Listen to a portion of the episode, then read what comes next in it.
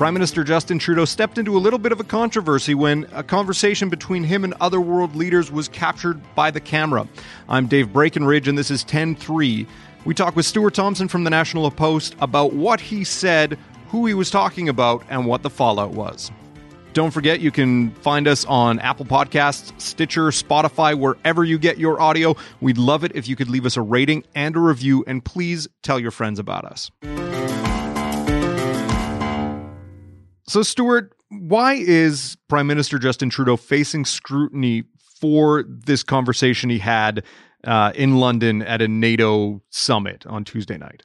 Yeah, well, so this was a conversation actually at Buckingham Palace, and Trudeau. This is one of those cocktail um, events they have, and Trudeau was talking to Princess Anne and uh, UK Prime Minister Boris Johnson and the French President Emmanuel Macron, and the unfortunate thing for Trudeau in this is that he is directly facing the camera and everything he said gets picked up. So, you know, Macron at, at, some point is clearly also speaking, and he had kind of a testy press conference with Trump. So you can only guess what he's saying.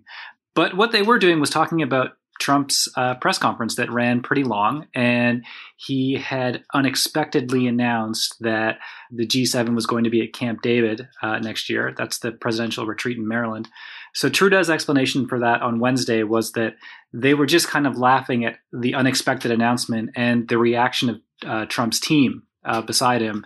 And it, it, does appear that Macron was actually made late for the cocktail event by the long press conference. So uh, it was just the kind of gossipy banter. I mean, this is kind of one of those things that you know we so rarely get to see. We see the very well produced media events that they kind of know what they're going to talk about and there's talking points and this was one of those moments that we don't normally get to see so i think that's why it's so salient um, there is definitely worse smack being talked about trump in the past um, but this mm-hmm. was just one of those sort of impromptu ones that we got to see so what like what was Trudeau saying that was so shocking? Like he was talking about like Trump's team's jaws hitting the floor. Was this just over like in response to what Trump was saying at this impromptu press conference or this impromptu statement at this press conference? I'm like kind of spell out what Trudeau said that may have been so shocking. Yeah, I my personal opinion of this, I've been covering this all day and I've watched that video a bunch of times. The actual content of what they were saying is pretty innocuous. Like that's something that happens all the time when a politician kind of goes off script or they start treading into waters that their people around them are getting nervous about. And as a journalist, you can just watch those people's faces and it's quite clear when things are going awry. Um, so it's not like it's something strange that they were talking about. I'm sure that Trump does that more than other politicians.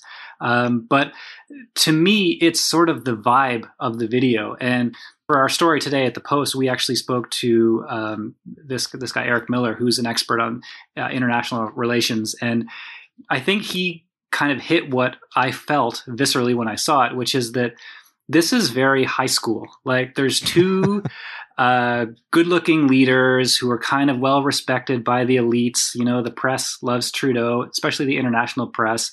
And Trump is has always kind of positioned himself against those types of people.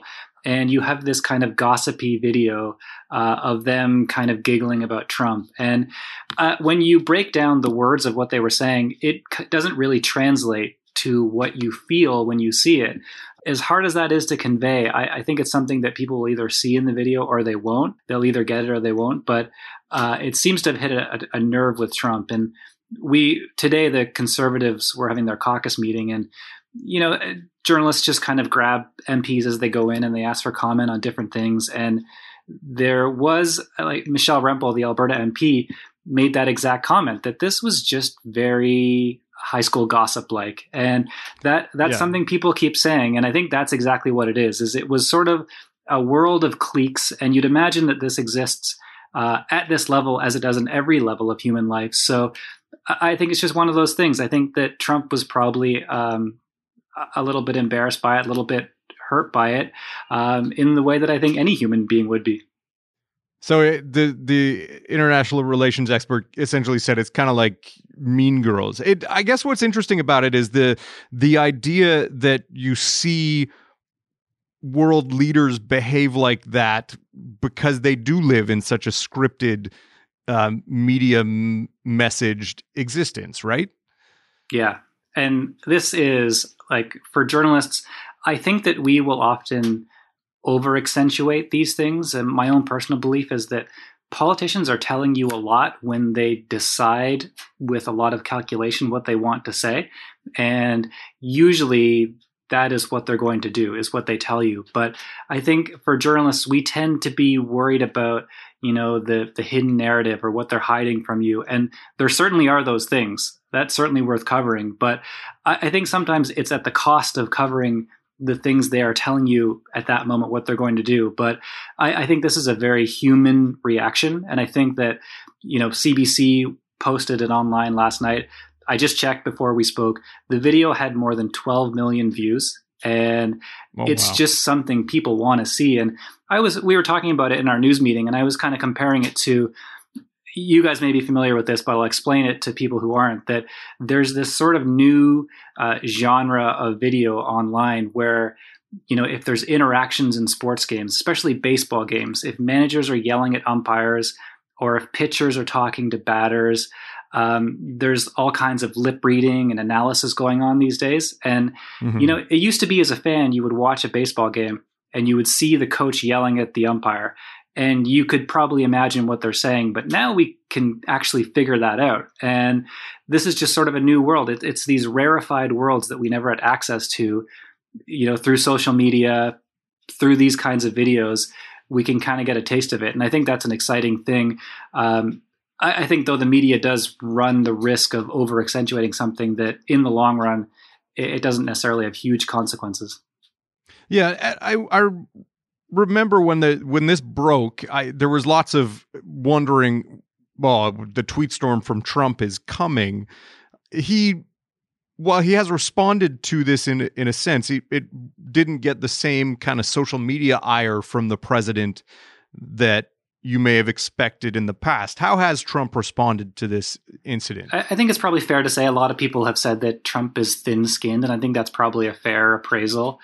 But I think also he just kind of enjoys this kind of pugilistic back and forth because Trump called uh, Trudeau two faced Wednesday morning in response. And I think that Trump was trying to make a play on the blackface scandal. Um, and then later in the day, NBC News reported that Trump had been picked up on another hot mic because there's just hot mics everywhere at this NATO summit, apparently. Um, Trump was picked up saying that was really funny when I called him two faced. And you could tell, like, this is just something that, you know, he kind of enjoys mixing it up like this. And mm-hmm. I will say that I was kind of looking into the history of these hot mic gaffes. And I had remembered a few of them, and there was a few that I was aware of that I'd totally forgotten about. Um, but this happened to Obama. This happened to George W. Bush. Mm-hmm. Uh, Bush had a famous one where he was uh, trying to talk to Tony Blair and he was caught yelling, Yo, Blair. And that kind of got caught as this like meme of, you know, it became sort of this popular phrase after that. And uh, it's just something that happens. It's really funny at the time, but it tends to dissipate. There is some history here, though, too. Like, it is worth remembering that um, in Charlevoix, Quebec, when they had the G7 summit, Trudeau gave a speech that he'd actually been giving for quite a while. It was about the aluminum and steel tariffs that Trump had imposed on Canada. And he'd sort of done his thing of towing the line between, you know, criticizing Trump for the tariffs, but not going too far. Somebody had apparently shown that to Trump, and I guess it was his first time seeing it, and he thought it was specific to the summit. And that was when he called Trudeau um, very dishonest and weak on Twitter. Mm-hmm. So, you know, this is it's sort of new ground for a lot of this stuff that um, you know those tariffs were later lifted. Who knows if they would have been lifted earlier? I kind of doubt it. Um, i don't think this had a big impact on it but you know these personal spats you know maybe they do come into play sometimes. I mean that is the one the one piece of it. Like the the i know canadians and canadian media like to examine how important the role and the relationship is between the Canadian Prime Minister and the U.S. President. And they, you know, you look back at uh, Brian Mulroney and Ronald Reagan uh, drinking and singing together. You look at kind of like the less friendly relationship between Harper and Obama. You know, you look at George W. Bush and, and Jean Chrétien didn't necessarily share political ideals, but they seem to get along well. Uh, I think they both like to play golf as well. Um, how does this all factor into the idea that you know Trudeau and Trump either do or don't have a good relationship? Yeah, and this is one of those things that it is even hard to determine whether they have a good relationship or a bad relationship because Trump tends to sway back and forth, and all this stuff with Macron. Um, it, it seems to have turned negative, but it was positive not too long ago. And uh, it, it's hard to really know where you stand, and it's hard to know how that standing affects things beneath the surface. So um, I think that you can point to Pierre Trudeau and Nixon having just a toxic relationship. Um, like that's probably the the low point of that. Um, Harper and Obama didn't get along great, but it's hard to say what that actually affected in terms of policy. Um, you can look at the Keystone Pipeline, but it's hard to imagine Obama um, okaying that anyways. So mm-hmm. it's just one of those things where we don't have a counterfactual to say that you know this would have happened otherwise, and it tends to be more, you know, journalists we tell stories, and when the history books are written, the personal relationships tend to be a good way to tell these stories.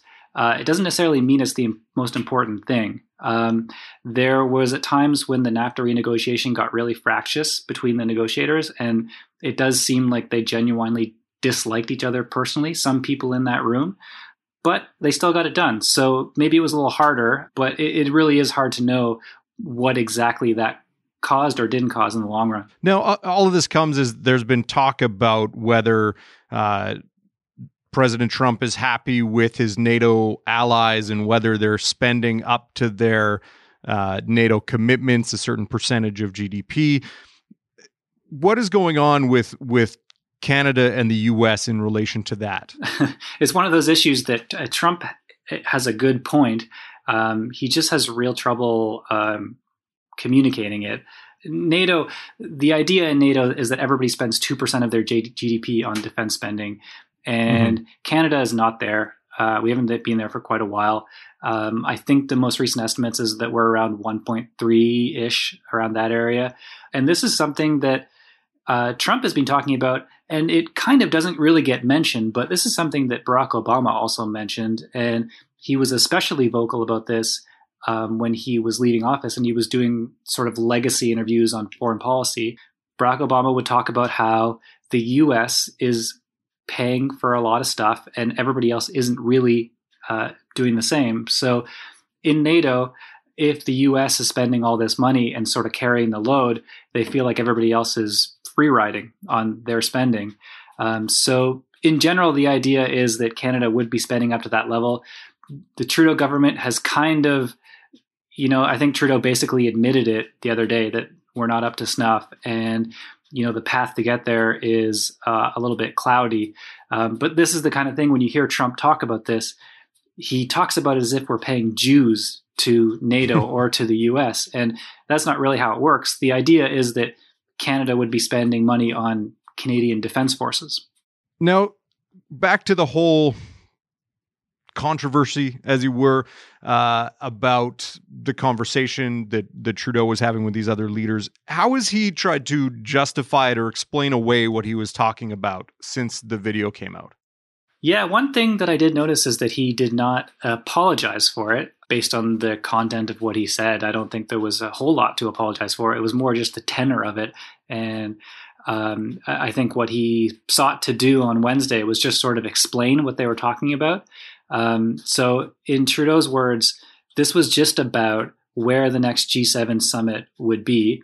It was about joking around with um, Macron about how he was late for the cocktail event because of this long press conference with Trump, mm-hmm. and then kind of giggling about the you know the staffers that Trump has, just kind of reacting to his unexpected announcement about the G7. So Trudeau's explanation was, we were just talking about this surprise that we hadn't been expecting and how that had kind of played into the evening here. Which seems kind of reasonable. And you'd expect that leaders may want to talk about their day as it were when yeah. they get together but i i suppose that it does it does kind of highlight the idea that like they may live in a bubble but it's a bubble that we can see and hear into and they they may also want to I guess choose their words a little more carefully at times. Yeah, although I would say, uh, in light of this, that there may be actually a breath of relief going ahead from these people because surely it could have been a lot worse if the mics had been going the whole night. I suppose so.